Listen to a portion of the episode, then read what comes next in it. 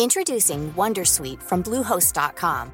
Website creation is hard, but now with Bluehost, you can answer a few simple questions about your business and get a unique WordPress website or store right away. From there, you can customize your design, colors, and content. And Bluehost automatically helps you get found in search engines like Google and Bing.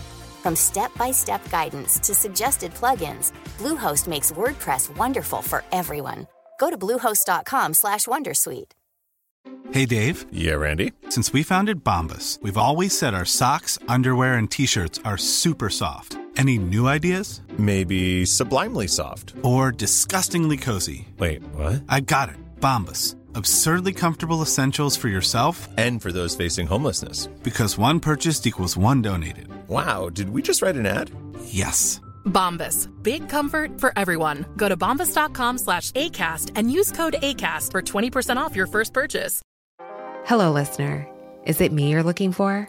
As brands, we're always wanting to make a connection, to find the person you can rely on, the one that's there every week, month, or year, and always has your back when you need them the most. It's a little like matchmaking, don't you think? With ACAST podcast ads, you can filter for your exact dream audience so you can find the ideal customer for your business. The Romeo to your Juliet, the Rachel to your Ross, the Bert to your Ernie, and avoid those red flags and time wasters. Your ads can communicate with them in the most intimate way possible a one on one conversation, a chance meeting in the gym, or a coffee shop. So go on, give it a try. With over hundreds of thousands of listens a month, your person is probably here. Get closer to your audience. Make podcast ads with ACAST. Head to go.acast.com to get started.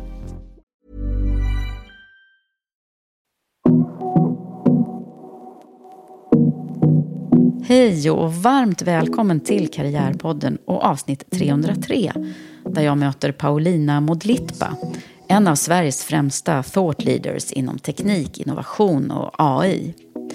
Hon har en forskningsbakgrund från KTH och MIT där hon har studerat och forskat bland annat kring robot-människa-interaktion och maskininlärning.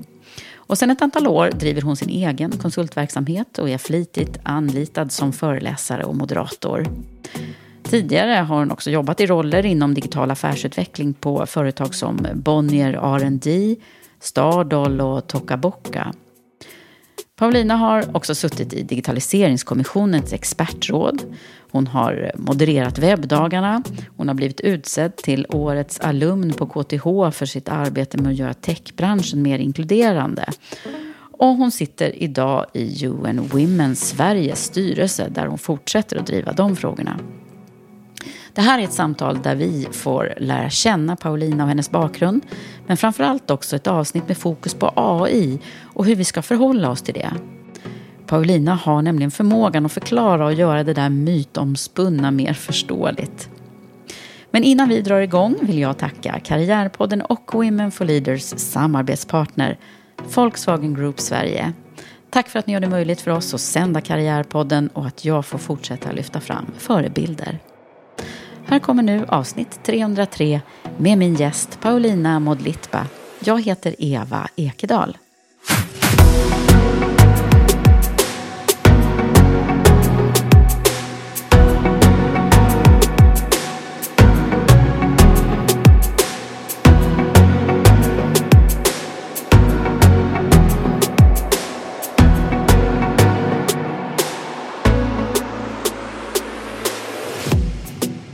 Paulina Modlitba.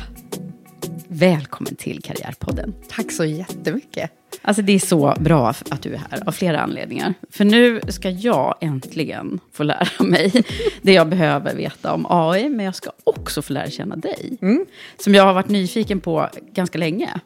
Och vi har ju stött på varandra lite Genom då åren? Då. Ja, men aldrig liksom fått prata ordentligt ju. Det är Nej. ju så här, man träffas på olika event och brinner lite för samma saker. Och, och eh, du har ju också jobbat en hel del med mina gamla kollegor när jag var på IDG, Mm. eh, webbdagarna. Och, ja, men du har ju liksom varit så här en, en star på scenen, tycker jag. Och ehm, det ska bli så bra.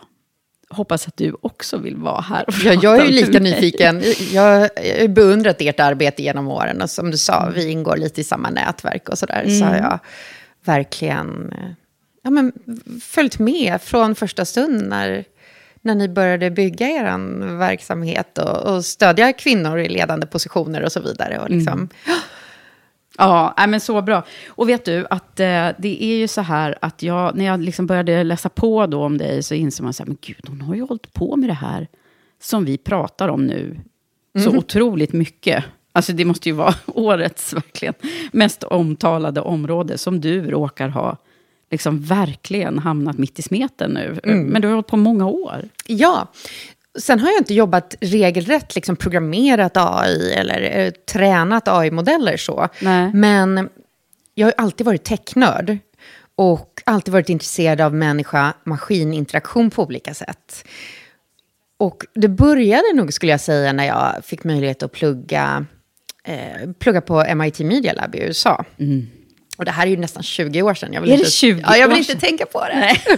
Nej. som gärna pratar om åldrar här, du och jag. Mm. Mm. Jag började 2005. Det började med att jag 2004 fick möjlighet att plugga som utbytesstudent. För jag pluggade på KTH, men jag pluggade i Helsingfors. Och där kommer man mycket närmare forskningen. Och där började jag få liksom en inblick i att det finns, det finns robotforskare. Och en av de häftigaste robotforskarna som jag minns att jag läste om och läste forskningsrapporter mm. eh, av, det var Cynthia Brazil, som mm. fortfarande är mm. baserad på, aktiv på MIT Media Lab. Ah. Hon jobbar mycket med sociala robotar, så det var där jag också började upptäcka att så här, det finns andra som tittar just på det här med hur teknik är relevant för oss som människor. Och att eh, teknik också kan användas för mjukare sociala ändamål. Liksom. Och det här var ju ja, men robotar som på olika sätt kan hjälpa oss, vara våra vänner, hjälpa äldre i, i deras vardag och så vidare. Så jag blev jättenyfiken på det. Mm. Och via det så, så skickade jag faktiskt ett mejl till ett antal professorer på MIT Media Lab och frågade, hej, hej, skulle jag kunna få göra mitt exjobb i, hos er? Ah. Och det var inte många som svarade, men det var faktiskt en som svarade. Och han hade dessutom en, en lucka på ett halvår för en, en student. Så det, det, var verkligen så här hur allting faller på plats ibland. Det bara, var så här perfekt timing. Det bara hände. Ja, så Sådär, fick, tror du på slumpen? Nej, men alltså, eller ödet? Eller? Nej, men alltså, nej, jag gör nog egentligen nej. inte det, men här har jag svårt att förklara. Eh, det föll på plats på ett sätt som är svårt att att förklara rationellt. Ja. Eh, det kändes som att det verkligen, det har ju förändrat mitt liv väldigt mycket. Ja, och, och, och det gör just nu också kan jag tänka mig. Ja. För nu är du liksom ett namn på allas läppar. Med det här, bara, vem ska vi ta hit som kan hjälpa oss med det här?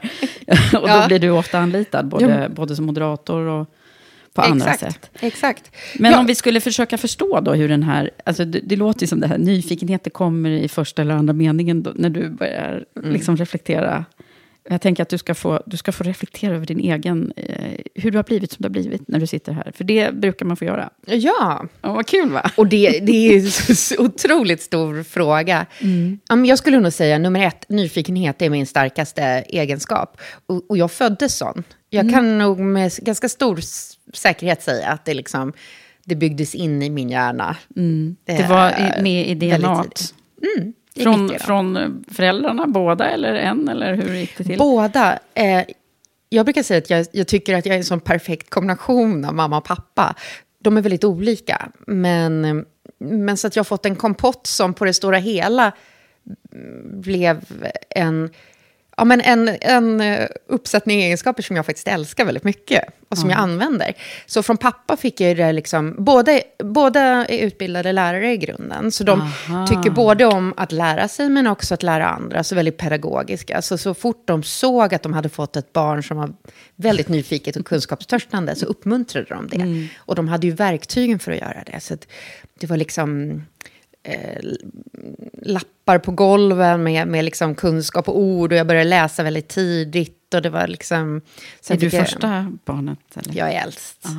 Eh, och så och de testade all pedagogik på Ja, dig verkligen. Jag tror mamma var inspirerad av Montessori. Och jag gick Montessori så småningom också. Mm. Mycket självlärande. Och det har ju satt sin prägel mycket i, ah. i hur jag sen har levt mitt liv. Som vi kommer ja. att prata om sen. Ja. Men vad coolt att det liksom... Man kan så här, jag blir ju inte så förvånad när du säger det här. för det hade man kunnat, liksom, bara den lilla, lilla researchen jag har gjort Eh, och när jag stött på dig hade man kunnat gissa så här, nyfikenhet och lärande är något som, som du också utstrålar på något sätt. Ja, men verkligen. Och, och man, man kan ju se mig som liksom moderator på scen och så vidare, men till syvende och sist så handlar det ju om kunskapsutbyte alltid. Och det är ju det, oavsett om jag står och föreläser eller om jag modererar, så är det mötet med andra människor.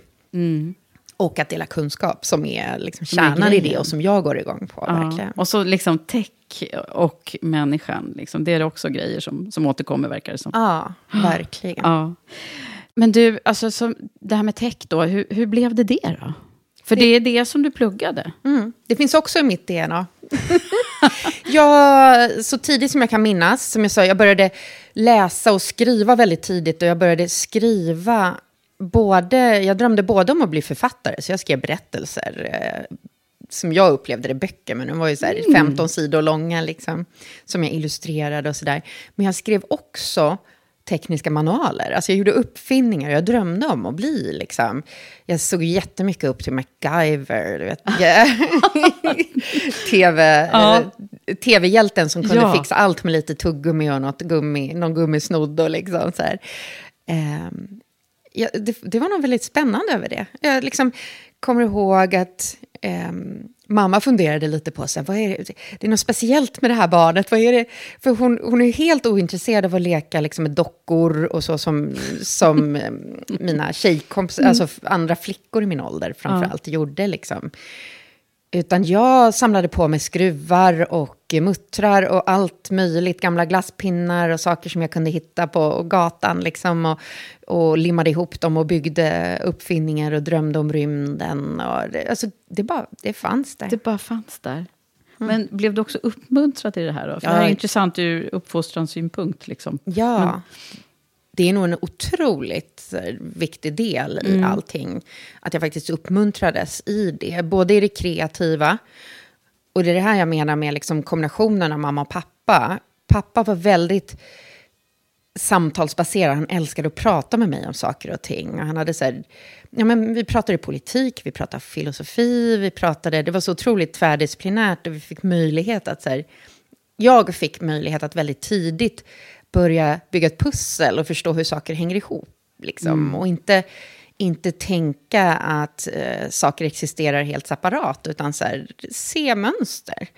Eh, och lägga det där pusslet. Mamma var med och uppmuntrade väldigt mycket lärande också, men också det konstnärliga och introducera mig till sammanhang och människor som var väldigt så här, spännande. Så att de vidgade min värld väldigt tidigt och var väldigt lyhörda för vad jag var nyfiken på och inte. Liksom. Så när du skulle börja drömma om vad du skulle jobba med, hur gick tankegångarna då? då? Nej, men så här, jag, har ju, jag har ju invandrarföräldrar, men som är akademiskt utbildade och som hade möjligheten att, att öppna en värld för mig som eller liksom visa att det fanns massa olika möjligheter. Så de, de styrde mig faktiskt väldigt lite i det där. Utan de märkte att så här, jag hade en, en nyfikenhet, men jag hade också en ambition, en vilja, kunde mycket. Ehm, så de gav mig bara små ledtrådar. Så jag kommer ihåg att pappa nämnde vid något tillfälle att ja, det finns ju en, en väldigt bra skola i Stockholm där många stora ledare har gått. Och den heter Handelshögskolan. Sen lämnade han det där. Han planterade liksom, han sådde ett frö. Ja. Och, eh, men så mycket mer än så var det ju liksom inte. Men vad jobbade de med? Var de lärare? Ja, mamma förblev, jobbade som lärare. Ja. Och startade egen friskola sen också, finskspråkig. Mm. Pappa landade i att han inte var... Nej, han trivdes inte så bra i lärarrollen. eh, Men han började jobba med utbildningsfrågor på, på CSN till att börja med. Mm. Och sen utbildningsdepartementet med livslångt lärande och finansiering Mm. av det och så vidare. Men han hade också liksom en låda vid sidan av. Han lärde sig att programmera. Så att han är ju såklart en teknisk förebild för mig också. Han introducerade mig till datorer och till att spela, gamea, vilket jag gjorde mycket. Och programmering och sådär. Så han programmerade databaser och, och hade det som en sidoverksamhet. Så jag har ju också vuxit upp i en ganska entreprenöriell familj. Vilket jag, liksom, den identiteten har inte jag haft. Jag, det är först på senare år som... Men nu är du ju det. Ja, alltså mm. att jag har blivit det. Det var någon mm. gång när jag fick frågan, hur kommer det sig att du är så entreprenöriell? Och så bara, nej, jag vet inte. Jag har inte fått det riktigt sådär hemifrån. Och så bara, jo, det, det kanske du visst det har jag. Ja. ja. Men vad, det, där är väl lustigt, liksom, hur man lite senare i livet kommer på hur liksom, poletterna har... Mm och hur mycket det ändå påverkar liksom, både föräldrarnas eh, yrkesval, eller motsats ibland, men, eh, och, och, både egenskaper och hur man, hur man liksom får det här i sig. Ja, men verkligen.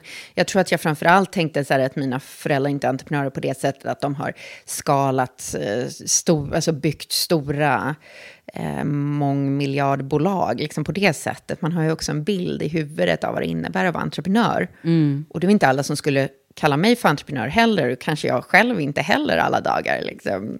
Men, eh, men det är jag ju egentligen faktiskt. Mm. Men det är, eh, rötterna är då Finland? Eller? Ja, Finland och Österrike. Pappa är en mix. Mm. Fransk, österrikisk, tjeckisk. Wow, så här många ah.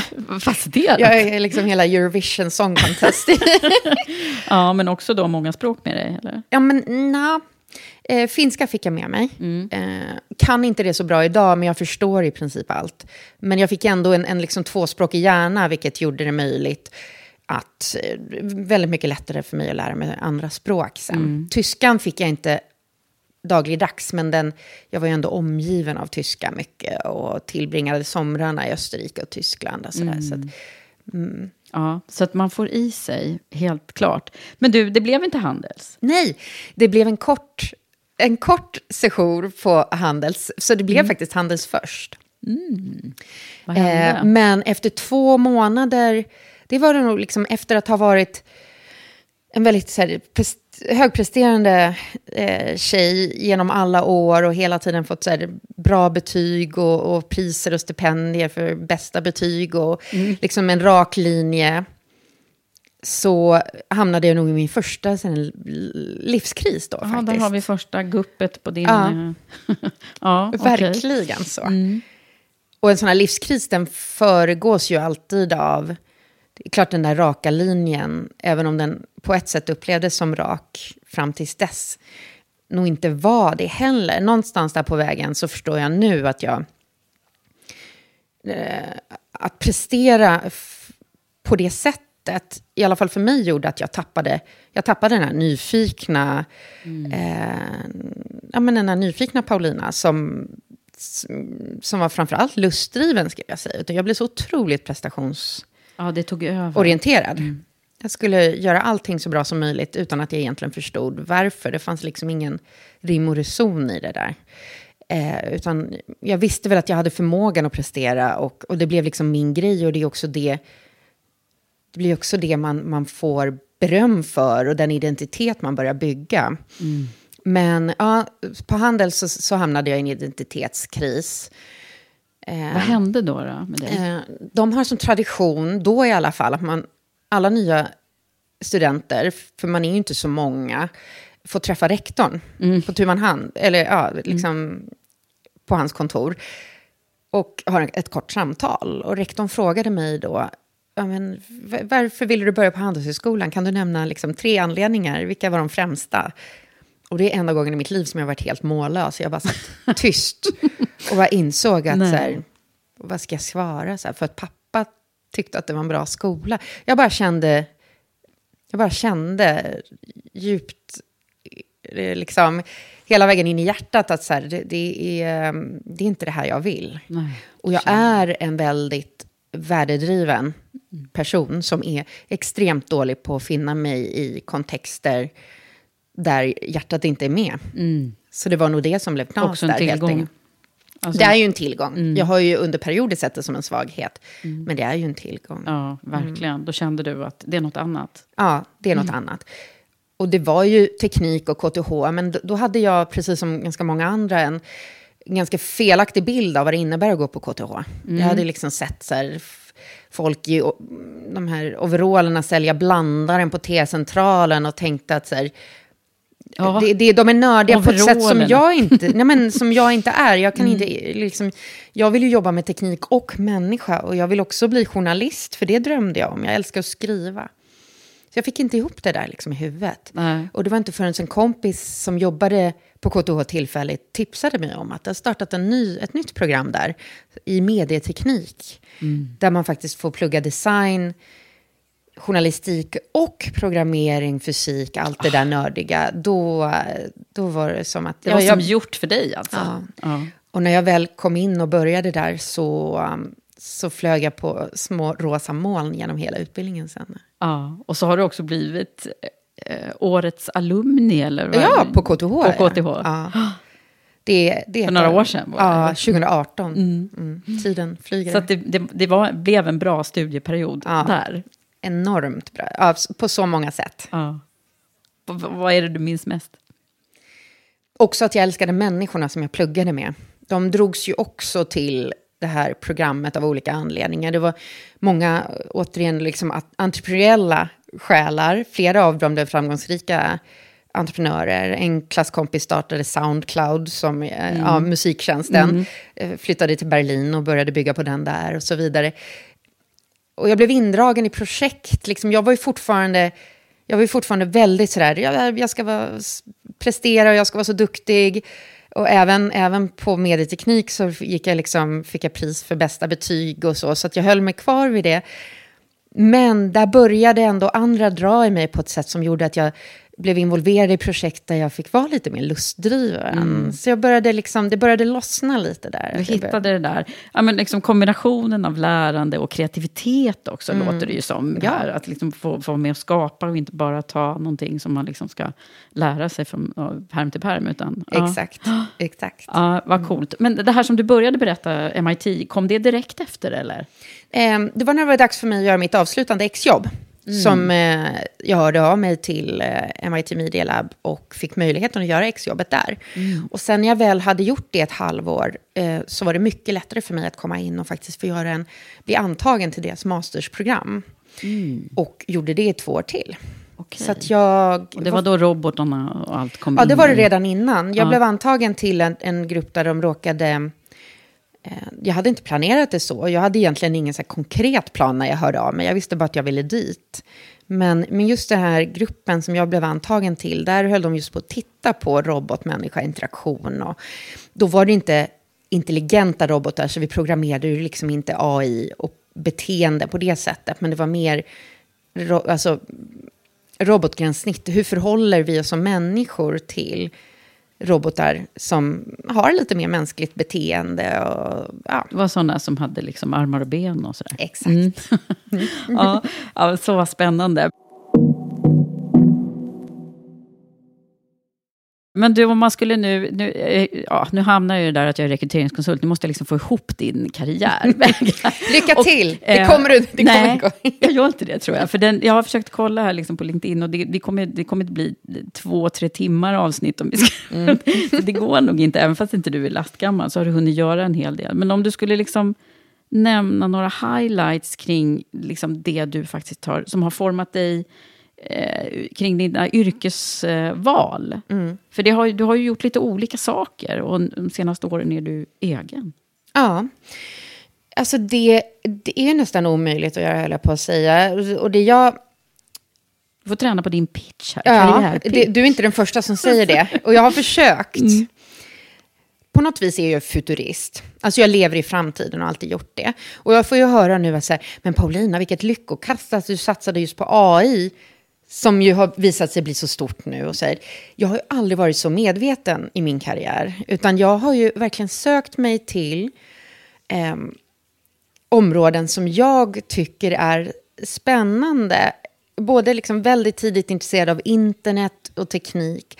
Och för mig har jag, jag har liksom aldrig sett det som, som framtidsområden som alla kommer syssla med om 20 år. Liksom. Det är inte därför, men det har bara råkat bli så att de intressen jag har Sammanfaller med det här. ja, blomstrar eh, 10-20 år senare på något vis. Så det är ju någonting med mig som gör att, att jag lever i framtiden.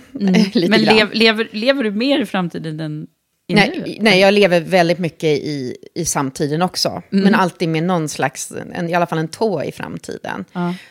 Jag tror att det kan härledas tillbaka till att här, just att, att pappa och jag i våra samtal, att jag väldigt tidigt fick lära mig att se hur saker hänger ihop, eh, mönster. Det gör ju också att det blir lite lättare att så här, extrapolera det in i framtiden. Att, så här, att de här sakerna samverkar si och så.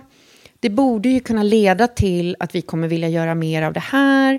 Så att jag har blivit väldigt så här, det handlar ju mer om att hela tiden ha känselspröt ute för signaler, eh, framtidssignaler.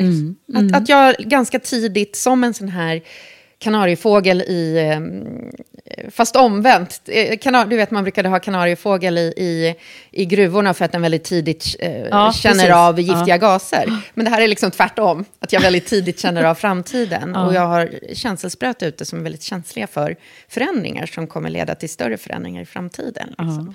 Och, och det är ju det som jag på något vis lever på på många olika sätt. Oavsett om jag modererar eller föreläser eller eller som jag har startat ett nyhetsbrev nu som jag Mm, använder. som jag prenumererar Ja, på. Mm. som har blivit som någon slags eh, plattform för mitt community och, och sådär.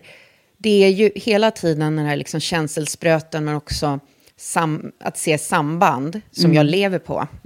Och också att jag gör det med människor. Eh, att jag ser hur människor kan, synergieffekter mellan olika människor, att introducera till, dem till varandra. Eh, och eh, ja, det är den här nyfikenheten Det är den vis. verkligen som är din ledstjärna, tänker jag. Men ja. de här första liksom, yrkesvalen som du ändå hamnade i då efter, för vad tänkte du då? Att du skulle, nej men nu ska jag ut och jobba här, tjäna pengar? Vad, vad Jag, nej, jag har faktiskt helt ärligt aldrig tänkt så. Utan jag har liksom alltid sökt mig till lust och i varje, i varje ögonblick så har jag liksom, var jag än befinner mig, så handlar det snarare om att jag så här, tar mig tiden att känna efter. Så här, vad är det jag gör nu? Vill jag göra mer av, mindre av? Vad, hur kommer jag till min rätt i det här? Vad kan jag bidra med? Och sen så tar jag liksom nästa steg utifrån det. Men jag har aldrig liksom riktigt haft en så här tioårsplan eller en tydlig bild av... Jag hade nog aldrig kunnat måla upp hur min verksamhet och min verklighet ser ut idag, liksom för tio år sedan. Nej. Utan allt, allt jag visste då var att jag älskar att, att vara där det händer saker och någon slags liksom eh, med örat mot framtiden och är nyfiken och se till att jag är där. Men mycket annat handlar om att ha rätt magkänsla, att jag söker mig till mer av det som jag märker att jag blomstrar av och tycker om, och sammanhang och människor. Liksom. Men du har ju ändå varit inom Bonnier och Mm. så här, några större eh, koncerner som, som du har verkat i. I alla fall då, i, i början där. Mm. Ja, hur och hur det- gick det då? Jo, men, och, och där handlar det om att när jag flyttade tillbaka från USA efter tre år så var jag ju, hade i princip inget jobbnätverk, för jag hade inte hunnit jobba i Sverige. Ehm, skrev en, en fråga på Facebook om att så här, ja, hjälp, jag är ny och hemma och jag har ingen aning om om man jobbar någonstans i, den, i det här landet. vad, är liksom häft, vad är nya spännande arbetsplatser? Och då har jag väl liksom alltid varit väldigt öppen med vad jag är intresserad av och sådär. Så att det var nog ganska lätt för i alla fall vissa av mina vänner att så här, men det, det har startats en ny rd grupp som har i uppgift att affärsutveckla och titta in i framtiden på Bonniers huvudkontor. Det kanske skulle vara någonting för dig. Eh, Det lät ju som en bra grej. Ja, men liksom. verkligen. Så att jag, jag får alltid, jag alltid genom alla år också fått otroligt mycket hjälp av andra. Eh, Så även om jag själv kanske inte har en solklar bild av var, vart jag vill gå eller var jag passar, så är jag alltid väldigt transparent och öppen med vem jag är, att jag är värdedriven, vilka värder- värderingar jag har. Och det gör det också mycket lättare för andra som delar de värderingar eller som tycker om den jag är, att, att också dras till mig eller, eller är, liksom komma med möjligheter till mig. Så det, det är inte jag bara som har byggt min egen min egen karriär. Och det är andra som har öppnat så mycket mm. dörrar för mig. Ja, för du har också varit öppen med vad du vill. Liksom. Det mm. där är ju en, en, alltså, nu ska vi inte hålla på med karriärtips redan nu, men det, det är ju faktiskt en, en bra sak att, att förmedla. Att man mm. liksom, om man aldrig liksom säger vad man tycker om och vad man skulle vilja och vad man drömmer om och sådär. Jag har ju också tagit ställning mm. mot saker. Mm. Jag har verkligen så gått i clinch med, ibland, ganska liksom respekterade eh, respekterade människor i branschen kring eh, till exempel kvinnor i, i techfrågan och liksom mm. varför det är ett problem att det är så ojämlikt fortfarande i branschen och verkligen så här, ibland... Där har du tagit ställning? Ja, liksom. ibland känt att, eller fått höra av andra att så här, Paulina, du förstör din karriär nu liksom. Du mm. borde inte du borde inte prata, liksom, som kvinna borde du vara mer försiktig och så vidare. Och jag har bara inte, jag, jag, kan jag skulle inte kunna leva med mig själv om jag inte tog den kampen. Nej, men det har nej. såklart inte alltid varit helt, helt enkelt, men det har ändå varit självklart på något vis. Det står till och med i din, din liksom Twitter eh, mm. om dig, så står det ju trä, tränger mig på manliga sammanslutningar sedan 1980. Ja. Det är någonting med mig som gör att jag, blir, jag kan bli ganska trotsig också. Mm. Um, när jag hamnar i sammanhang där jag märker att så här, oj, oj, oj, här tar folk massor med saker för givet. Att så här, här ska det bara vara Anders. Det är bara Anders som kan vara vd på mm. här, den här mm. arbetsplatsen. Det, eller, det är någon liten rebell som... Ja, alltså, ja, jag... Um, det här, har jag, det här har jag bollat med min terapeut hur mycket som helst och försökt hitta roten till. Mm. Och det finns säkert det destruktiva... På. Ja, det finns säkert destruktiva sidor i det också. Men till syvende och sist så handlar det också om att jag känner att här, en enorm tilltro till den mänskliga kapaciteten och hjärnan också. Att jag, jag känner i de här situationerna att så här, herregud, har vi blivit så intelligenta som vi är och kunnat tänka utanför boxen som vi gör? Bara för att vara så otroligt uniforma och bara ha liksom, vita manliga vds. Liksom, vi kan bättre, jag blir provocerad. Mm. För då är det på något vis här, då, då, har vi bara bestämt oss för att det ska vara på det viset. Någon har lurat i oss det och sen går alla och liksom, eller i alla fall vissa, mm. bara köper in sig på det. Mm. Hur formade vi, liksom, eller ja. hur hela samhället vill... Du var inne på det innan vi drog igång mickarna här, så jag tänkte nästan ta dig dit nu. Mm. Det här med, med hur det också har påverkat dig, att, att folk har velat liksom, sätta dig i, i lite fack här mm. längs vägen. Och det kanske var i de här, några av de här första rollerna då, där du var verksam. Ja, ja men verkligen. Um, och jag har ju verkligen känt att det är du hörde ju när jag skulle beskriva vad jag gör och vem jag är, det är ju mm. nästan helt omöjligt. Jag är otroligt dålig på his hisspitcha mig själv. Nej, nej, nej, nej, Och det är också svårt för andra att förstå vem jag är. Men jag märker att rent mm, väldigt förenklat så har jag mött på människor som inte blir skrämda av det. Det är liksom stor skillnad på om man blir nervös och skrämd av att man möter en person som inte går att placera i fack och om man inte blir det. Mm. Och framför allt i mina anställningar så upplevde jag att och jag förstår det, att det då också uh, uppstår en mycket större stress kring att man behöver kunna motivera varför man betalar en viss anställd en viss lön för att göra, man vill kunna placera i fack. Så här. Det här är den faktiska nyttan med Paulina. Mm. Och att det skär, det skär sig där. Um, för mig skavde det så mycket och jag kände framförallt att jag inte fick det mandat och den tilltro till min kapacitet som jag själv kände att jag hade. Jag har liksom jobbat och haft fasta anställningar sedan jag var, sedan jag var 18-19 och, och, var anställd parallellt med att jag gick på gymnasiet och pluggade. Och liksom, eh, så att jag har alltid varit så här otroligt eh, villig att, att göra saker och kunna saker och jobbat mycket och sådär. Mm. Jag fick liksom, upplevde inte att jag att jag fick gehör för det, eller att man såg det. Utan snarare så såg, och jag har fått höra konkret i, i rekryteringsprocesser, de få gånger jag har varit i några, att vi ser det som en röd flagga, att du ser dig själv som så mycket mer senior än vad du är, när vi tittar på ditt CV. Det, eh, och, och, och det där... det där förstår jag faktiskt ärligt Nej. talat inte. Um, okej, okay, jag, jag, kan förstå lite grann om man liksom märker en stor, för stor, eh, ja, vänta, hur ska jag säga det här? Ja, men det kan ju finnas en, en fara i det, liksom, om man har för stor tilltro till sin egen förmåga. Om det liksom man är, vi pratade om det i förra ledarskapssnackavsnittet som jag hade faktiskt. Om man liksom blåser upp sig själv. Liksom. Ja, och kanske till och med att det finns oro för att man ljuger för, kring vad som står i CV och att man liksom överdriver sin egen historia och sin, mm, ja, mm. Eh, Men det låter sin egen med dig. Men så var det ju inte här. Och, och jag tycker själv, i en sån position så måste det vara en dröm att det kommer någon, och, och inte minst en, en kvinna som vill axla eh, som vill bära ett större ansvar. Mm. Liksom. Men tror du att det påverkade att du att du är kvinna? Nej, eller nej, jag vet faktiskt inte. Nej. Um, I en av rollerna så trodde jag att det gjorde det, men sen anställde de Sen anställde de en annan kvinna i en snarlik roll eh, på, på chefsposition och sådär. Så att nej, jag tror att det är någonting snarare med mig, mitt CV, att jag är svårplacerad som gör vissa människor sådär lite stressad kring det. Mm. Så det var mm. flera av rollerna, trots att jag hade chefspositioner där jag inte fick eh, ha en egen budget. Jag kände mig extremt vinklippt eh, och fick liksom be om lov när jag skulle upphandla minsta lilla underleverantör, så fråga, äska pengar. Och det, det, jag förstod det inte riktigt då, men jag förstår det nu, att framförallt det är en sån här otroligt mm. konkret, ett konkret sätt att vinklippa någon på och få den att känna sig um, icke-kapabel, eller i alla fall liksom, inte ha fullt, fullt mandat. Mm. man måste fråga om lov i så liksom, små, mm. små situationer. Ja, så att liksom tilltro och eh, släpp loss, loss potentialen på något sätt låter det ju som.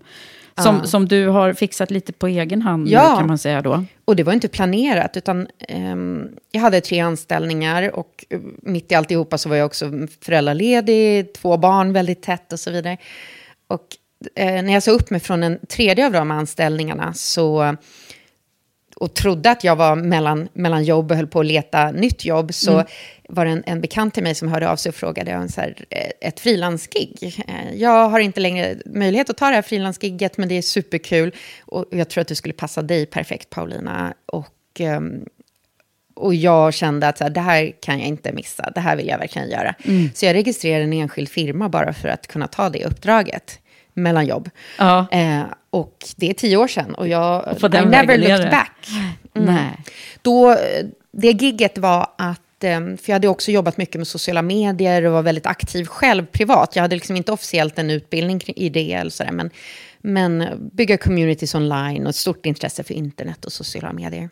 Mm. Så det här handlade om att eh, systrarna Kronlöf, eh, Bianca och Tiffany, skulle släppa ett nytt tv-program, ett humorprogram på SVT som heter Full patte. Mm. Och de behövde någon som kunde vara deras co-pilot i att ta fram sociala medier-strategi, bygga ett community kring, för det var väldigt så här, feministiskt värdedrivet mm. program och de, ville liksom, de hade redan stort, stort följe båda två eh, sen tidigare. De, var liksom, de ville förstå hur man skulle designa hela den här mm.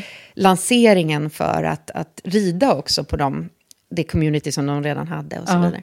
Så då fick jag göra det, sätta hela den planen. Så det var första liksom, giget? Ja. Mm. Och Bianca och Tiffany, de blev först med att här, få mig att inse att det finns människor som kan förstå mig. Oh. För de, och, och ge mig full tillit, trots att de så här, vi förstår inte vad du gör Paulina. Du, hur kan du redan nu skriva som om det är vi som skriver? Du förstår precis vår tonalitet, vilka vi är.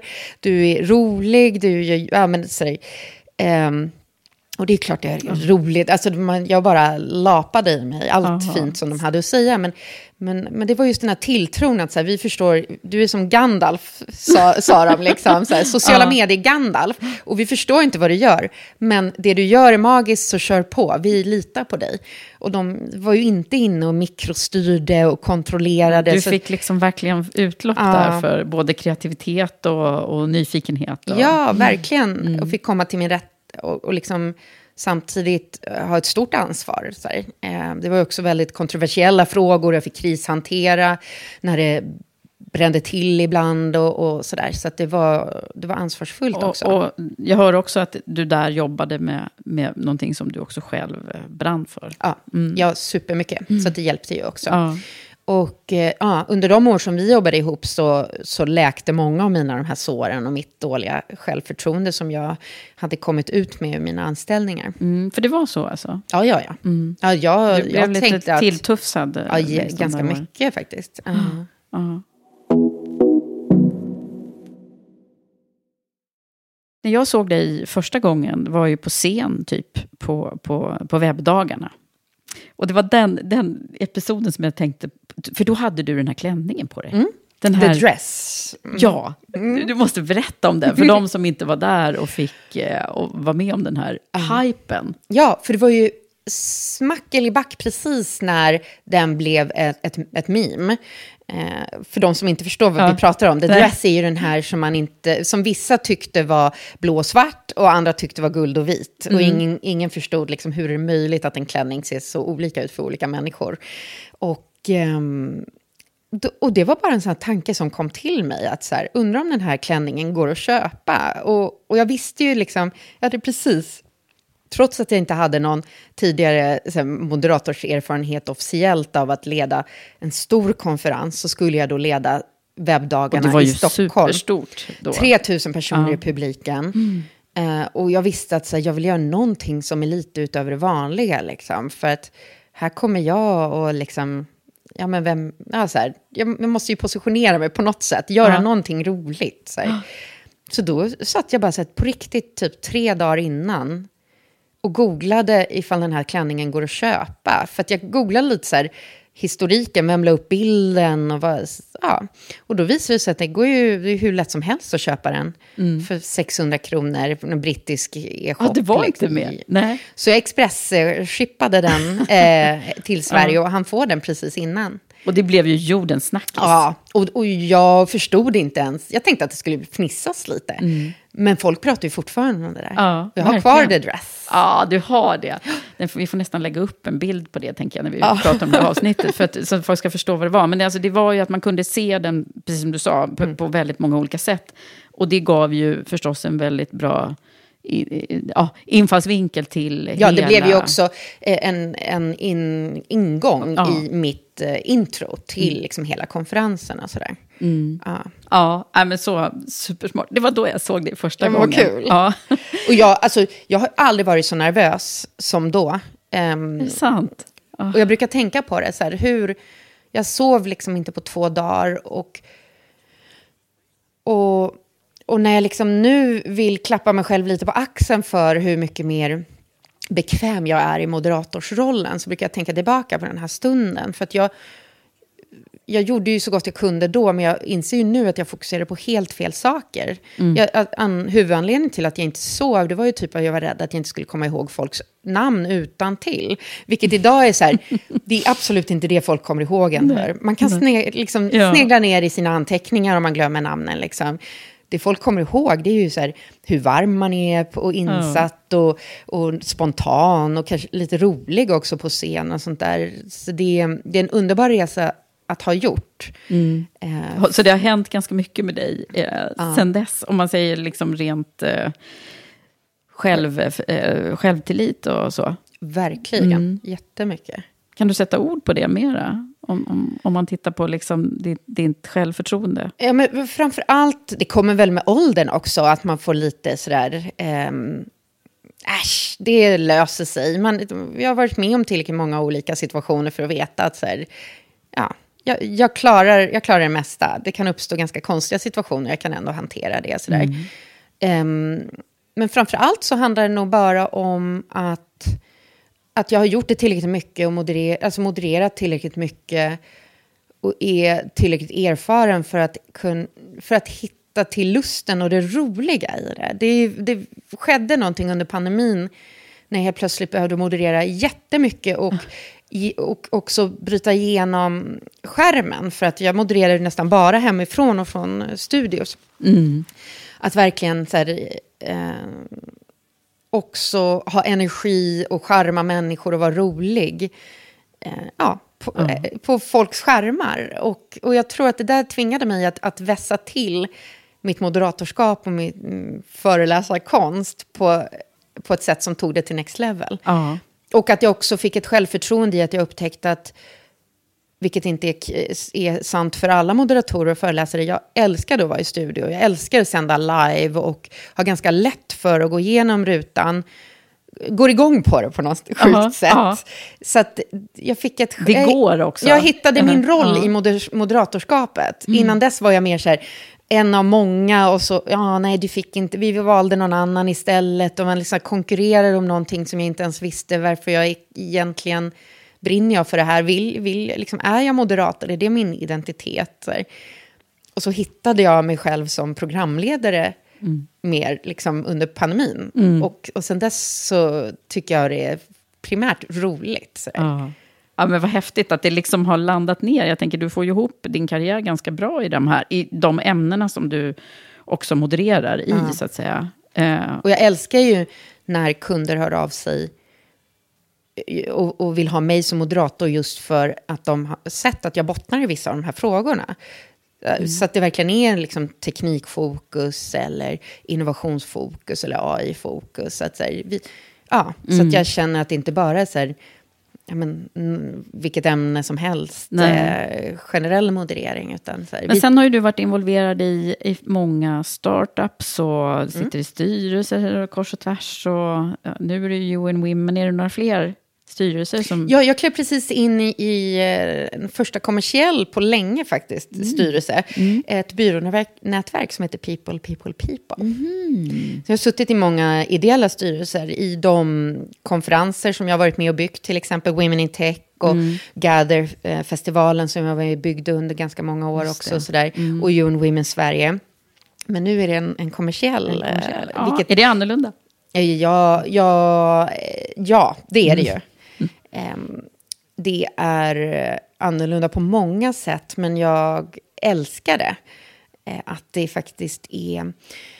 Jag fick ett, ett kommersiellt styruppdrag i en annan byrå som heter Familjen eh, mm. väldigt tidigt i min karriär som frilansare. Eh, så att jag nästan tänkte att, så här, gud, jag trodde att bara, jag, jag trodde man behövde vara typ över 50 för att få den här mm. typen av förfrågningar och, och gärna vara man också. Så att jag, jag blev väldigt förvånad, men jag svarade såklart ja. Mm. Eh, för sån är jag. Ja. eh, och redan då insåg jag, jag satt i den styrelsen i fem år, att det är så perfekt komplement till alla kortare nedslag som jag har i övrigt i min verksamhet. Mm. Att vi, att faktiskt få vara med och styra och leda en, verksam, en kommersiell verksamhet framåt under många år. Jag saknar den långsiktigheten eh, i, i övrigt i det jag gör. Mm. Så, um, så det, nu har vi ju mm. egentligen pratat lite grann om, om de här olika grejerna som du, som du gör idag. Mm. Men är det främ, främst moderatorsuppdrag? Det är ju liksom, är, det är liksom brödfödan, mm. det är liksom, mm. tycker det är väldigt kul också. Mm. Så det är inte bara... Nej. Eh, det är inte bara brödföda på det sättet. Liksom. Så det är ju det jag gör mest. Men sen håller jag på parallellt då med eh, styrelseuppdrag, med att bygga upp en, en tydligare permanent plattform kring eh, Eh, ja, mitt, min futurism och, och, mitt ledarskap, om man nu kan kalla det för det. Och då är det nyhetsbrev och event kopplat till det som jag har börjat starta upp lite. Så här, lite AI-kurser ja, om man är, framförallt om man är betalande prenumerant av nyhetsbrevet så, mm. så får man eh, erbjudanden om, om olika typer av föreläsningar och kurser. Och mm. sånt så här. det blir ju då liksom det lärandet som kommer in där ja. också då kan man säga. Och det är en affärsutveckling som jag tycker är superkul att göra för att den är så nära det som ligger mig nära. Mm. Eh, nära liksom nära mitt hjärta ändå. Så nu är du ju liksom, eh, du bygger din egen eh, arbets, eh, ditt eget arbetsliv kontra då. Om, om, men hur har de här åren varit då att liksom frisätta dig själv i de här, om man, om man jämför med när du var anställd? Jättebra fråga. Vilka aspekter, tänk, tänker du på några särskilda aspekter i det? Nej, men jag tänker på hur, hur har det varit den här resan att nu helt plötsligt så, så är det du som designar din egen mm. jag, har ins, jag har insett att jag är gjord för det. Jag har svårt att tänka mig att jobba på andra sätt. Och framför allt så har det visat sig hur viktigt det finansiella och just entreprenörskapet i det här, även om jag inte har en en startup på det sättet och inte ens skalar bolaget i, genom att anställa andra, liksom, det är fortfarande bara jag, så älskar jag att äga min egen ekonomi, att de pengar jag tjänar går till mig och att sen förvalta de pengarna jag in, börjat investera. Framförallt då mitt bolags pengar har jag mm. börjat investera i, i andra bolag och blivit ängelinvesterare. Och, och det är en sån här grej som jag heller inte hade kunnat sätta fingret på eller gissa att jag skulle vilja göra. Men som faller så fint in i allt annat. I mm. att jag Framförallt så jag investerar ju bara i bolag som har åtminstone en kvinnlig medgrundare och gärna större mångfald ändå, även om man har sin bakgrund och så. Mm. Och att, att faktiskt få investera pengar i den typen av team och den typen av människor som jag hela tiden har tjatat på andra. Jag har ju lyft fram dem på andra sätt tidigare genom att så här, jag har ju haft privilegiet att sätta konferensprogram på Women Tech och Gather, vilka jag lyfter fram där och vilka jag sätter på scen. Alltså öppna dörrar, precis som andra har öppnat dörrar för mig. Mm. Men att sen också investera pengar i dem, det blir liksom next level som gör att det känns ännu mer kraftfullt och meningsfullt. Mm. Så att, återigen, så har jag, liksom, jag har inte haft den planen. Det är ingen det tioårsplan att jag ska börja investera mm. 2023 liksom, eller 2022. Men det faller på plats steg för steg. Mm. Mm. Och om vi, när vi nu har liksom lagt ut hela ditt liv, mm. som, vi, som vi gör här i podden, så här, försökt följa med på din resa. Vad är det för, för highlights? Om vi börjar med liksom... När har du hittills, för helst ska vi ju prata framtid nu, men, men när har du hittills känt det, känt det som allra, allra bäst? Starkast? Åh, vilken bra fråga. Um det är mikrostunder. Det har funnits vissa tider, eh, tillfällen på scen när jag har känt att gud vad, vad magiskt det här blir. Och det är inte alltid de kanske mest självklara tillfällena. Senast jag hade den känslan, det var ett, ett ganska litet så här, eh, exklusivt eh, eh, chefsevent som IBM hade för bara någon, månad sedan med fokus på kvantfysik, kvantdatorer mm. och AI. Eh, men också kombinerat lite med sport och hur AI och data används för att, att skapa både bättre spelarupplevelser och eh, använd, eller liksom del, alltså publikupplevelser och sådär. Och det var någonting med det här liksom mindre sammanhanget, men samtidigt otroligt komplexa ämnen jag skulle också vara rolig på scen, vilket jag har börjat hitta till. Vilket mm. är så här, det hänger ihop med att jag har roligt på scen och att jag vågar släppa sargen lite. Så där, och inte bara fokusera på prestation. Och människorna som var där, och det var liksom varmt men ändå och roligt och seriöst och viktiga ämnen och, och forskare i framkant. Liksom. Det, det, var en sån perfekt kombination av vem, vem jag är och vad, mm. vad jag vill göra som jag inte var förberedd skulle Nej, inträffa så då fick där. Du lyckokänsla. Ja, mm. ja och, och, att jag liksom kunde, jag kände mig så otroligt kapabel i att jag mm. kunde gå från att ställa avancerade frågor men också göra om kvantfysik men också göra det förståeligt. Eh, AI såklart, och, och, men koppla det till det djupt mänskliga i ledarskap och Mm. Eh, ja, vad coolt. Alltså det var... Så det kom som en highlight nu, nu när jag frågade? Ja, jag var helt hög efteråt. Ja. Jag var så lycklig. Mm. Och när vi pratar om livet i stort då, och om det som har påverkat dig, ofta så är det ju också de här mm. lågvattenstunderna när vi, när vi har Alltså det har verkligen inte varit några enkla år. Jag har ju gått igenom under de här tio åren, jag startade ju då och blev egen. Um, när barnen, jag har två barn som är 11 och halvt och 13 nu och de var 1 och halvt och 3 då.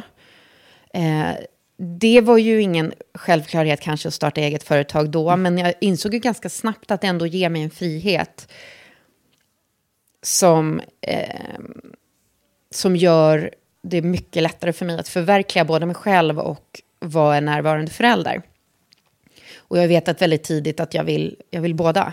Mm. Jag, nu vill jag verkligen inte skapa dåligt samvete i någon, men, men jag har inte riktigt... Um, jag har inte riktigt kunnat leva ett 9 5 liv. Utan har velat kunna ha ett mer flexibelt liv med barnen också. Mm. Och det är också en sån här grej som visade sig vara perfekt för mig. Mm. det är, så, perfekt. Jag startade ja. också, trots att det är väldigt många år sedan, mm. eh, mitt första företag när jag hade småbarn. Ja. Det är ju ett, ett jättebra sätt. Att, och då fanns det ju inte något hybridliv när jag gjorde det. Nej. Så att, smart. Jag, jag kunde så här, eh, fa- familje, liksom livspusslet var så mycket lättare att få ihop. Jag, det är så, jag kunde liksom inte ens förstå hur folk får ihop sina liv om man verkligen jobbar 9 till 5 och sen, sen ska liksom tvätta, handla och så vidare. Jag, jag hade ju alltid något liksom möte och kastade in tvätt i tvättmaskinen samtidigt Exakt. och sådär.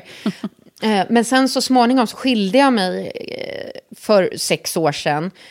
Och, och innan dess så hade jag också eh, haft, eh, varit gravid med ett tredje barn, där graviditeten, eh, med ett sjukt barn, som, där graviditeten behövde avslutas i vecka 18. Så det är verkligen så här enorm sorg, kris. Och att då behöva, jag kunde inte ta en paus i mitt frilansande. Jag har haft jätteförstående kunder som jag jobbar nära. Och, och så det var inte, jag har aldrig känt mig utsatt eller att det har varit problematiskt på det sättet. Men, men jag har... Jag har absolut behövt berätta liksom, för kunder att ja, om, ni, om jag verkar lite under isen nu när jag ska facilitera den här workshopen så har jag precis gått igenom ett missfall. Och liksom, ja, jag har varit transparent med det och man måste vara det kanske på ett lite annat sätt ehm, när man hela tiden representerar sig själv och ändå måste, måste fortsätta jobba.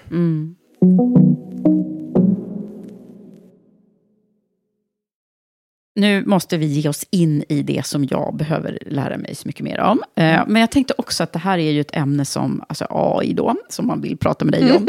eh, som är så mycket bass kring. Och eh, jag vet inte var andra befinner sig, men jag har liksom försökt att... Jag är också en nyfiken person, så jag har liksom försökt att bara, ah, det är klart. Och så blir det någon form av stress i det här, att man... Gud vad alla andra verkar kunna mycket. Och en del har liksom adapterat jättemycket redan i sina verksamheter. Och vi har väl också gjort det lite grann, men ja. Eh, fast jag var väldigt tidig på ChatGPT och liksom satt här, kommer jag ihåg, eh, innan jul förra året var det ju faktiskt. Det är inte så länge sedan. Nej. Eh, som vi satt och, och liksom testade och, och var helt fascinerade såklart, som man ju var då. Men det är ju så mycket mer och, och eh, det, liksom, det, det blir ju på något sätt lite... Det blir stort när man ska tänka, när man inte är van att, att jobba i den eh, världen som du har varit verksam i så länge. Eh, vad, vad, ja, vad vill jag, hur vill jag ställa frågorna? Vi har ju fått lite lyssnarfrågor också, men innan vi kommer till dem så... Vad, vad möts du av nu kring... Liksom, vad, vad handlar det mest om för Det är dig? precis det du beskriver. Eh, Så många som också i olika sociala kanaler vill få det att verka som att de gör så mycket och de Ja. tänker så mycket. Och så, så bidrar vi till den här kollektiva stressen på något vis allihopa. Eh, Och Att det är en kollektiv stress. det är en kollektiv stress. Ja. och, och jag vill ju hävda, för jag har alltid varit så här, händerna i myllan, måste testa. Nej, Jag, jag brinner ju också för att så här, avmystifiera teknik och, och, Mm. Och det visa så vad som är bra, tänker jag. roligt med det. Jag vill verkligen att det ska smitta av sig på något vis. Och det gäller ju AI också. Och jag är helt säker på att det enda sättet att bota den här stressen på, det är att bara fokusera på det egna och börja göra. Och Mm. inte tänka så mycket på vad alla andra håller på och pratar om och testar. Och, för det där är också ganska mycket for show. Och det hjälper ju inte dig framåt. Mm. Nej. Liksom. Och Men det är också det här, det händer ju det här nu då som, jag vet inte om det drabbar mig extra mycket, som är lite så här, eh, i den här världen, fast utan att... Nej men alltså att man, man möter människor som, som kan väldigt, eller som låter som de kan väldigt mycket Mm. om det här. Och sen så när man liksom skakar på ytan så, så är det liksom inte så himla rocket... Ja, det är ju klart att det är rocket science. Det är jättemycket datainformation. och- Ja, alltså och själva sån- hantverket är ju otroligt avancerad, avancerad matematik och avancerade AI-modeller, liksom teknik och innovation under. Men det behöver inte vi bry oss om. Och det är ju det som är så fantastiskt med AI, att, att vi behöver bry oss mindre och mindre.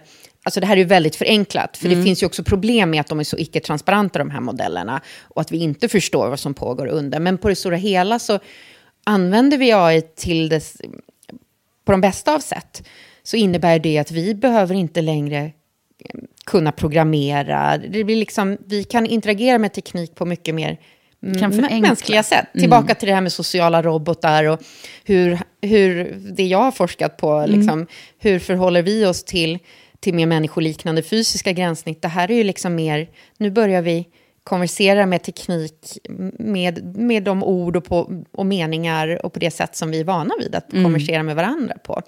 Så det har ju verkligen potentialen att göra mycket av det vi har gjort genom åren mycket mer naturligt. Ja.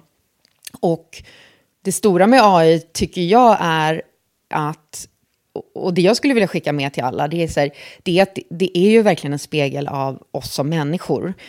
Och apropå det här med att jag liksom alltid har sett hur saker hänger ihop och, och, och liksom verkligen är tränad i att se hur saker påverkar varandra också. Nu befinner vi oss mitt i ett sånt paradigmskifte där AI tvingar oss på olika sätt att fundera på hur vi gör saker, vad vi är bra på som människor, hur vi leder andra, hur vi mm. leder företag, hur vi affärsutvecklar, vad vi tycker, vad vi har för värderingar, vad har vi för gemensamma värderingar eh, och så vidare. Därför att den här tekniken tvingar oss att, att tänka igenom det. För tänker vi inte igenom det och har vi inte en plan för det, då, då kommer implementationen av AI bli katastrofal. Liksom. Ja. Den blir ju inte bättre än vad vi är som människor. Liksom. Nej, precis, för det är ju det mänskliga som ligger bakom ändå. Alltså ja. insikterna som vi nu hämtar mm. är ju våra, våran ja. intelligens. Exakt.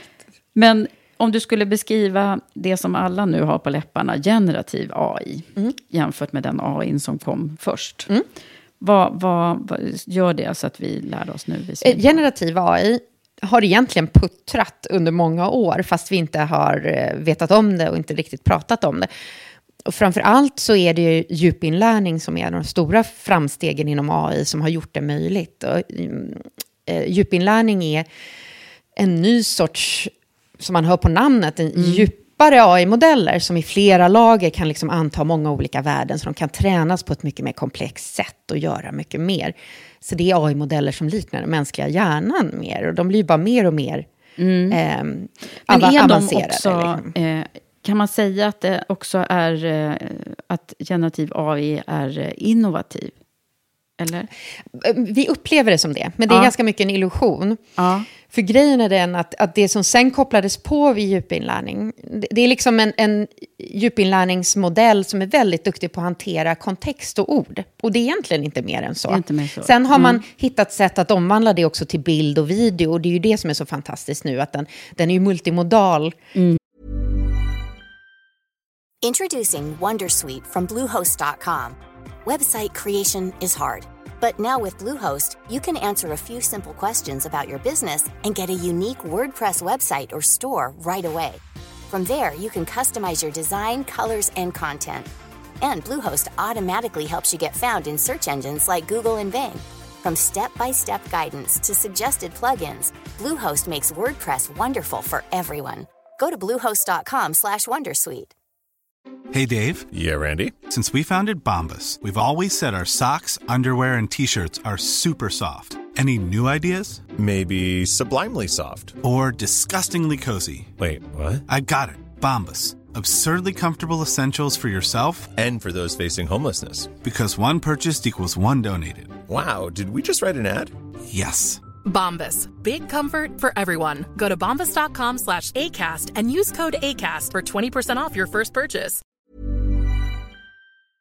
På ett, på, på ett sätt som jag ingen bara, teknik ja, har varit tidigare. Du kan ju bara tänka dig vad det betyder för mig som poddare. Ja, exakt. Ljud, alltså jag musik. har eh, jag bara längtat efter att jag ska prata spanska eller franska eller någonting här exakt. Eh, framgent. Men det har, ju, det har ju redan hänt. Eh, mm. Spotify är ju redan på det här. Ja, ja, ja. men verkligen. Så att, eh, jag, jag, snart kommer Karriärpodden på alla språk.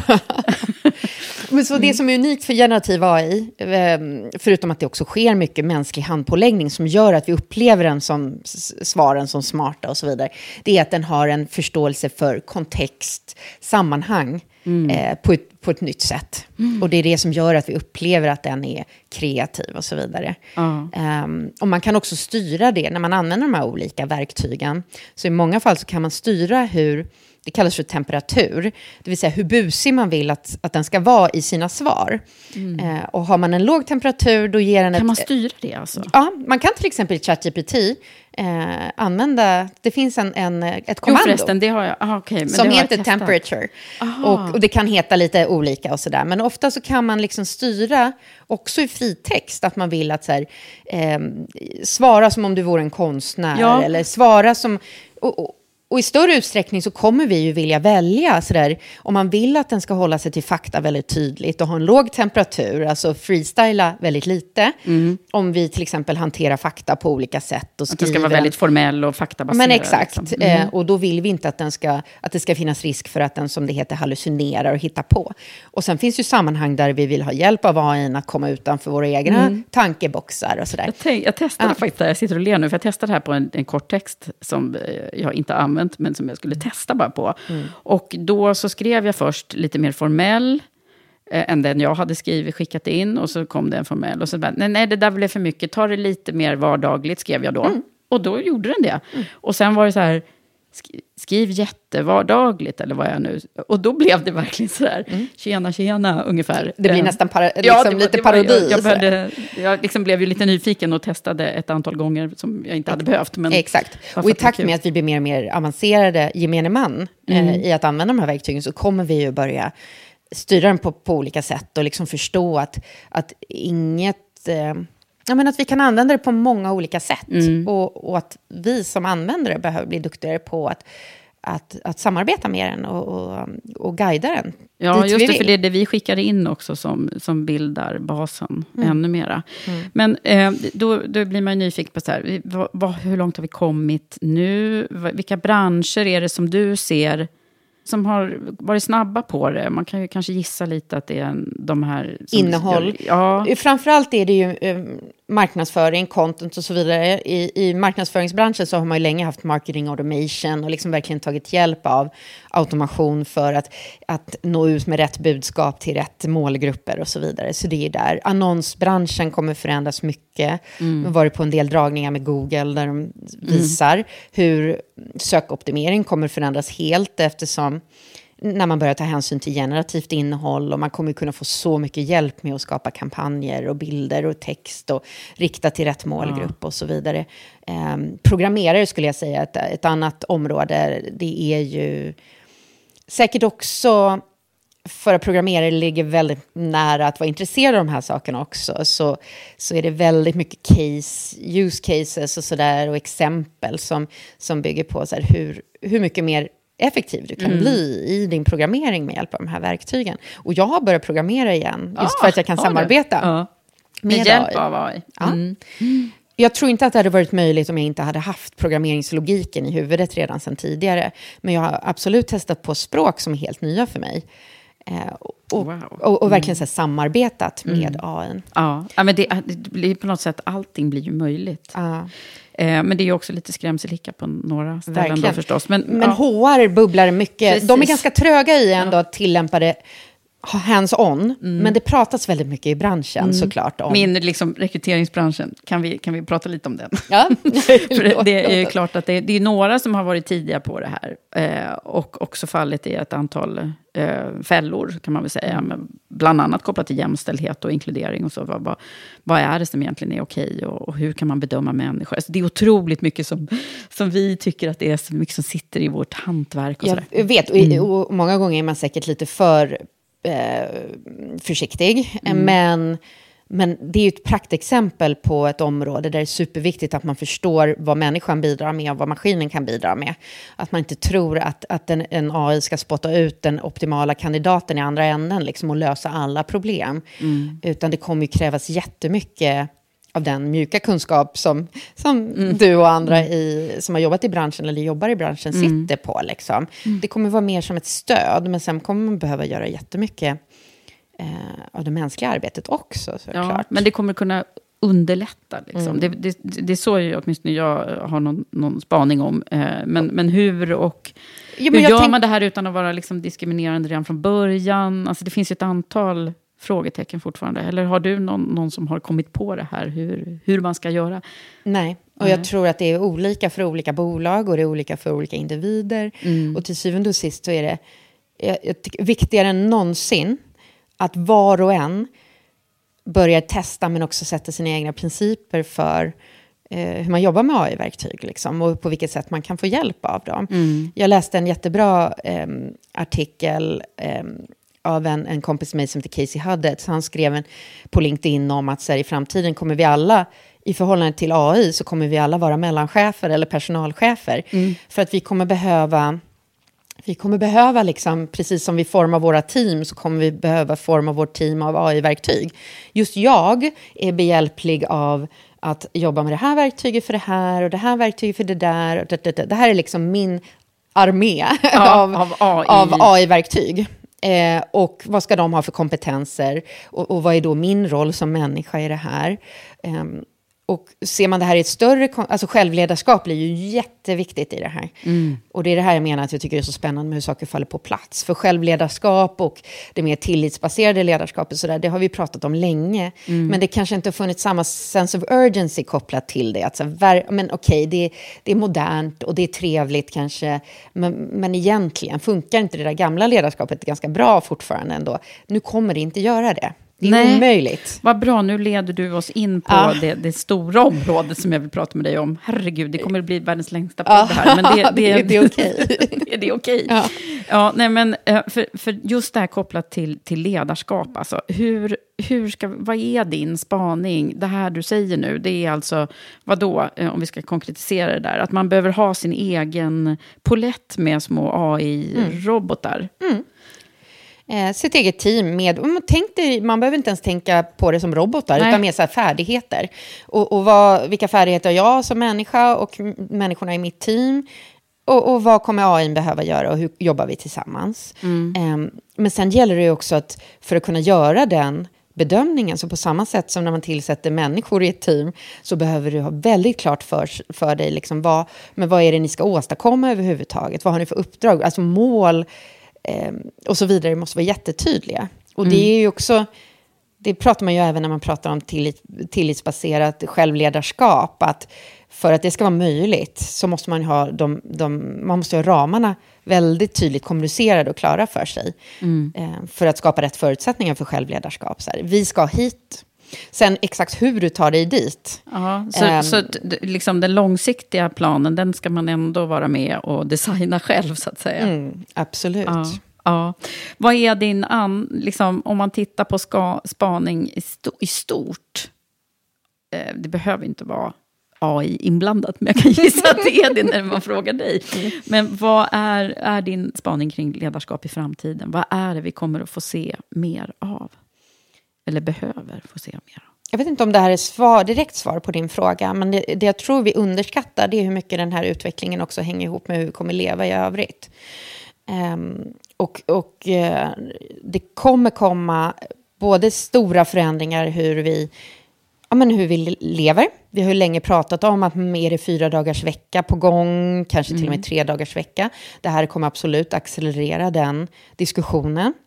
Uh, jag tror vi säkert kommer vara där, garanterat om tio år, men kanske till, redan om fem år vi kommer inte behöva jobba lika mycket på samma sätt. Sen därför, jag, att, därför att vi kommer att liksom vara så effektiva? Eller vad? Mm. Mm. Sen tror jag inte att, att vi kommer att se massuppsägningar på det sättet. Men var och en, till att börja med, vi kommer bli mer effektiva och mm. kunna göra saker.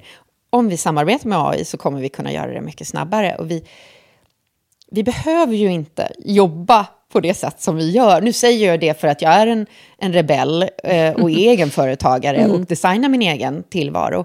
Men idén om eh, 40 timmars vecka och, och 8 timmar per dag, den, den grundar sig ju i gamla principer och, och är designad utifrån förutsättningar som vi hade förr i tiden. Mm. Så det kommer att förändras? Det kommer att komma. Sen är det klart, för det är inte bra ifall det omkull, omkullkastas Eh, från en dag till en annan. Vi måste hitta någon typ av ehm, eh, successiv förändring, liksom övergång i det. Men det kommer ju ske och det kommer, mm. det kommer accelereras av AI. Så det är liksom en mer så här, en, en allmänmänsklig förändring av hur vi lever och jobbar som mm. kommer att ske nu. Och om vi kopplar det till beteenden då hos ledaren. Mm. Eh, vad, vad är det då som kommer att bli viktigare och viktigare? Det är ju den här otroligt liksom det tillits, tillitsbaserade. Att man har förmågan att skapa, både attrahera, rekrytera människor, men också skapa en kultur där mandatet är tydligt. Eh, du, självledarskapet, det finns utrymme för det. där nyfikenheten är viktig. Jag, jag tycker det är oerhört viktigt att, att chefer föregår med gott exempel där.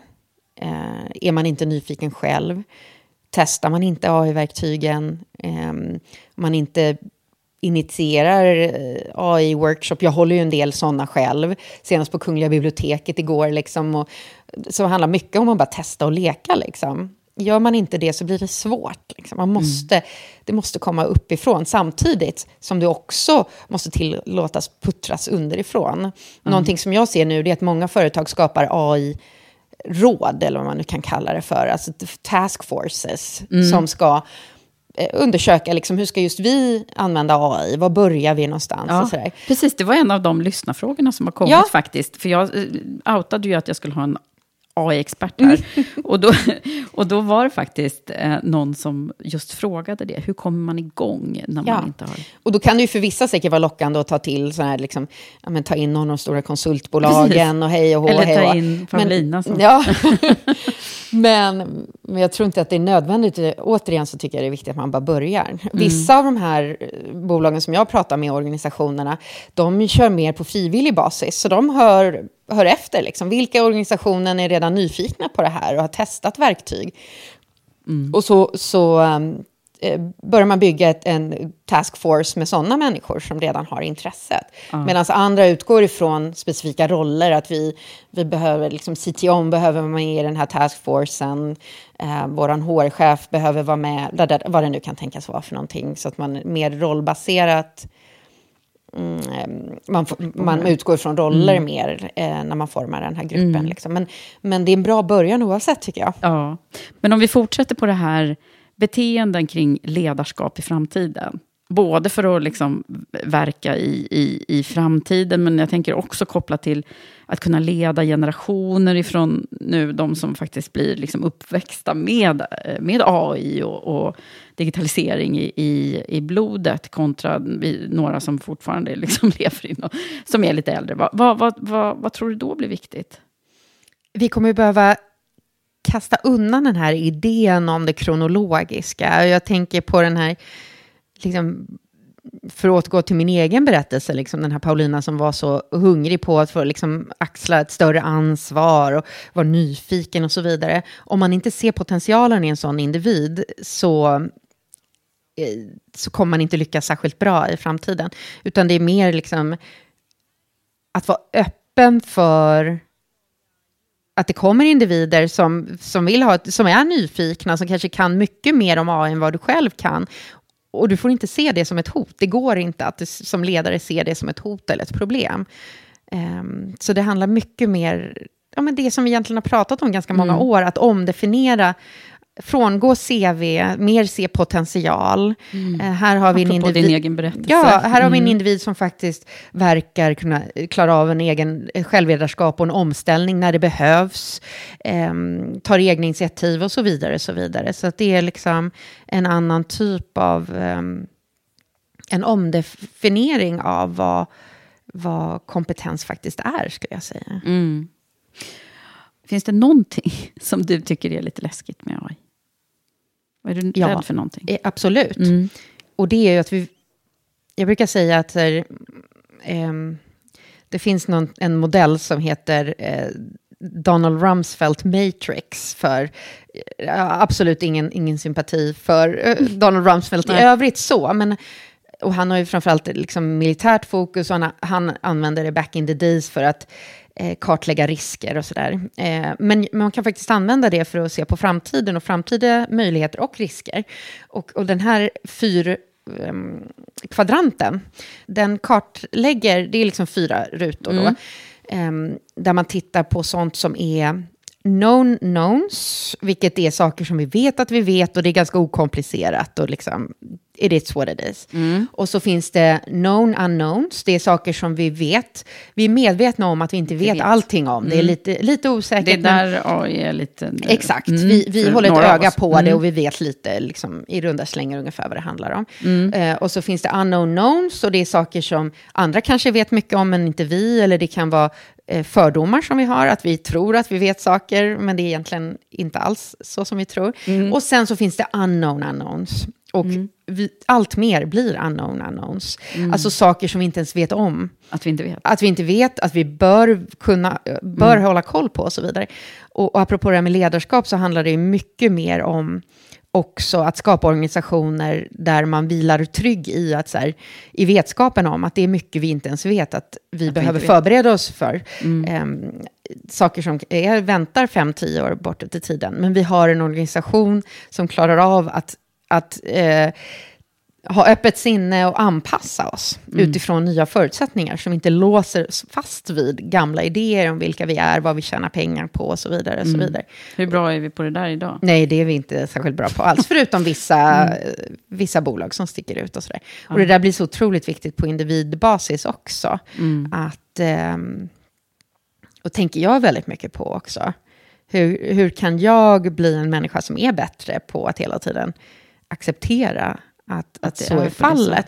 Och med AI är det ju verkligen så, för att komma till din faktiska fråga, så är det ju verkligen så att det jag tycker är läskigt är att när vi pratar om eh, mer avancerad AI och, och det är liksom Max Tegmark till exempel Ja. i sitt omtalade sommarprat när han skrämmer, skrämmer folk Skräm- på ett sätt som jag tycker är oetiskt faktiskt. Ehm, Ja, du tycker det? Ja, för, för när man pratar till gemene man på det viset och gemene man inte kan värja sig och inte sålla i, i, liksom, sålla i den informationen så tycker jag faktiskt det är oansvarigt.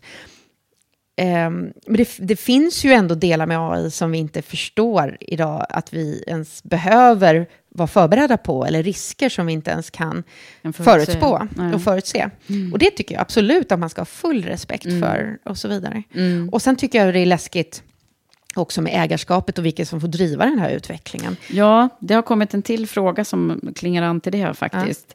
Eh, som just handlar om det här med ansvarsfrågan och, Mm. och liksom regelverk. Och hur, hur, hur ser vi till att de stora AI-utvecklarna nu att de tar ansvar. Det har ju varit mycket debacle också kring Ja. liksom ägarstruktur och allt, eller ledarna där. Ja, och, och där är det enkla svaret är regleringar. Och där är jag glad att, att både på global nivå men också framförallt på EU-nivå. Där brukar vi reta EU, eller liksom kritisera EU för att reglera för hårt. Men jag tycker att det är hellre, hellre reglera för hårt nu och kanske släppa lite på det sen, än tvärtom. Eh, det har utvecklats alldeles nyligen då, så enades man faktiskt efter över 36 timmars förhandling om en, en AI Act, som det kallas, en EU AI Act. På EU-nivå. Eh, där man reglerar ganska hårt på det kring liksom, framförallt etiska frågor, eh, samla data om våra kroppar, ansiktsigenkänning, det har man varit på under ganska många år och så vidare. Och det är bara en början. Sen ska det ju också tillämpas och så vidare och så vidare. Men det finns ju förslag på att man får betala ganska mycket i böter ifall man bryter mot de här. Som nation, eh, framför allt då, som medlem i EU och så vidare. Eh, så att vi kommer behöva reglera. Och det, ja, de kommersiella bolagen, hur mycket ansvar de än säger sig ta, och att de formar etiska råd internt och så vidare. Och, ehm, det, jag tror inte man kan lita på det. Nej. Nej, och sen tänker man så här på global nivå, liksom, okej, EU, men det är ju liksom en del av världen. Ja. Men sen, Ja. sen finns det lite mer löst sammansatt. Eh, EU formar ju faktiskt eh, regelverk, men lite löst sammansatt eh, olika typer av, av AI-unioner. Så att, eh, England, eh, i början av november så var det en, en, eh, ett eh, AI-säkerhetsrådsmöte, kan man väl säga. Eh, ett första. Som sägs vara återkommande bli årligt, helt enkelt. Där de stora nationerna, när det gäller AI-utveckling, möts och enas och formar. De, de signar upp sig på, på frivillig basis, liksom, men det är ändå en början till att man har en gemensam värdegrund för vad AI ska kunna göra och inte och så vidare. Så det, det puttrar på många olika plan. Och sen är det också Eh, det finns en AI-allians som, som Meta och IBM formar tillsammans med flera stora universitet runt om i världen och framförallt i USA. Så det finns också i den kommersiella världen att, liksom, man, man kommer samman. Så. Det pågår kan man Det säga. pågår. Ja, men känner du någon rädsla inför det här med regelverket och liksom om vi ska gå Jag känner- vilse? Jag känner mig tryggare nu, Nu? när jag faktiskt ser Ja. att det börjar hända.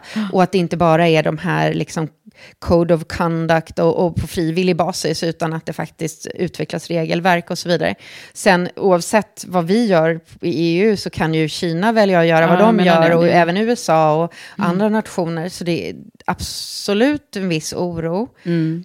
Men jag är byggd så rent genetiskt att jag, för mig är det ändå mer liksom bubblor och pirr i magen över allt fantastiskt vi kommer kunna göra. Mer, ja, bara, bara i Sverige eh, så är vi, vi har ett av de främsta forskningsteam, ett av världens eh, ledande forskningsteam när det gäller att identifiera bröstcancer i tidigt stadium med hjälp av AI till exempel. Och det är bara början på Ja, vi kommer vi, kunna vi kommer lösa vara många beroende. gåtor. Ja, liksom. alltså framtida pandemier, allting kommer gå- kunna gå så mycket snabbare när vi tar hjälp av AI. Mm. Så, att, eh, Så bra. jag kan inte ens se att, att, eh, en, en framtid utan AI faktiskt. Nej. På det sättet. Nej, gud vad bra. Du inspirerar ju till att man... Alltså jag har också det där i mig faktiskt, att, att vara nyfiken på det som man inte vet då. Men det, är- det är ju lite olika hur vi befinner oss, vi människor, på liksom den här förändringsbenägenhets, nyfikenhetsskalan. Verkligen. Eh, och, och då är det väl bra att, att vi... För jag tänker på liksom kopplingen till typ om man är rädd för att flyga. Eh, att man, ju mer man liksom lär sig om hur flygplan faktiskt eh, fungerar och att, varför de flyger, så, så blir man ju tryggare oftast. Och det, det här är ju ett sånt på något sätt att alltså, vi, ju mer vi lär oss, desto tryggare förhoppningsvis så Ja, blir vi. och, och jag vill trycka på det där igen som är min övertygelse. Att eh, måste testa också. Lek och det måste vara mer lustfyllt också. Så inte bara lära sig om AI på teoretisk nivå, även om jag tycker att det också är viktigt. Och också bidra till att avmystifiera det hela. Liksom om man visar på det här med att så här, ja, men det, är, det är jätteavancerade matematiska modeller som är bra på att och, och förstå sammanhang för ord. Liksom. Näst, nästa ord, vilket är det? Liksom? Det är rent grammatiskt egentligen. Sannolikhetslära också.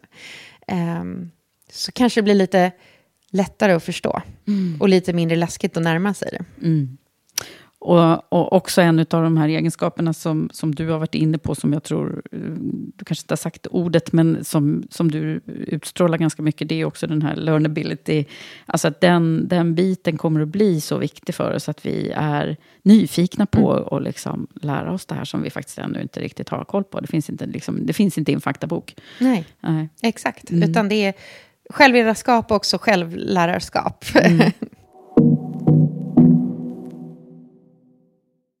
Men annars, Paulina, vad är det vi inte har pratat om? Åh, vad är det vi inte har pratat om? Jo, en jätteviktig grej kopplat till AI såklart, som också så skrämmer mig och som jag tycker mig se jag tycker mig se en skillnad i att det är ganska mycket män inom AI-branschen, techbranschen, som gärna vill måla upp de här skräckscenarierna. Och det är också ett sätt att, att göra AI svårare, läskigare och befästa sin makt i det, inom det området, skulle jag säga. Medan kvinnor belyser mer liksom faktiska problem här och nu. Och ett av de problemen det är ju fortfarande hur skev datan, alltså apropå mm, ojämlikhet och så vidare. Uh, inom många områden så har vi mycket sämre data på kvinnor än på män och så vidare. Eh, och, och vilka som var med och forma framtiden för AI och teknik brett, det är så otroligt angeläget. Jag tycker verkligen att man ska se det som en demokratisk fråga. Det, är liksom, det kommer genomsyra, och förändra, genomsyra allt och förändra allt i våra liv på ett sätt som också gör det oetiskt att inte inkludera fler i den utvecklingen. Gud vad bra Mm. att du tar upp det. Och det är ju också en av dina, som du brinner för. Ja, mina käpphästar, Ja, men verkligen. Att vi ska vara jämställda i, även i den här viktiga utvecklingen. Ja, och det, Självklart. det, är en, det är en rättvisefråga, men det är också en väldigt praktisk fråga. Eh, för våra AI-verktyg och, och, och allt kring det kommer bli sämre om vi har, fortsätter ha så dålig data och representation i datan som vi har nu. Ja, så himla bra. Tack snälla för att du liksom sprider det här, eh, tycker jag, så på ett så bra sätt också. Avmystifierar och det, det, du har en, en mission där verkligen, Ja. tror jag. Jag tycker det är roligt framför allt. Tack. Ja, men du, eh, för att avsluta också avsnittet här nu. Vad, hur har det gått för oss, tycker du? Ja, men jättefint samtal. Det känns som vi har pratat högt och lågt. Ja. Och, och allt ifrån hur det är att vara människa med ups and downs till teknikens ups and downs, mm. utmaningar och möjligheter. Mm. Det är jättefint eh, guidat tycker jag. Jag har känt mig trygg. Vad härligt. Mm. Tack snälla för att du har varit med här. Tack för att jag fick komma.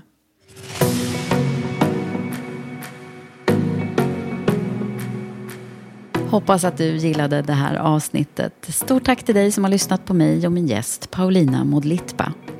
Nu är Karriärpodden ju inne på sitt tionde verksamhetsår och vårt syfte är fortfarande detsamma.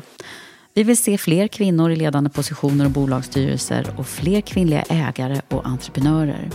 Vi jobbar i alla våra verksamheter, Women for Leaders, EQ, Executive Search, Signe och Karriärpodden, med att leda förändringen mot ett mer jämställt och hållbart näringsliv genom ledarskapsutveckling, rekrytering, nätverkande, mentorskap och genom att lyfta fram inspirerande kvinnor vi möter längs vägen.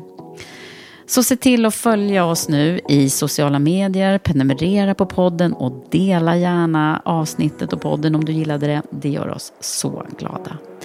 Det var allt från mig och Karriärpodden den här gången, men vi hörs snart igen.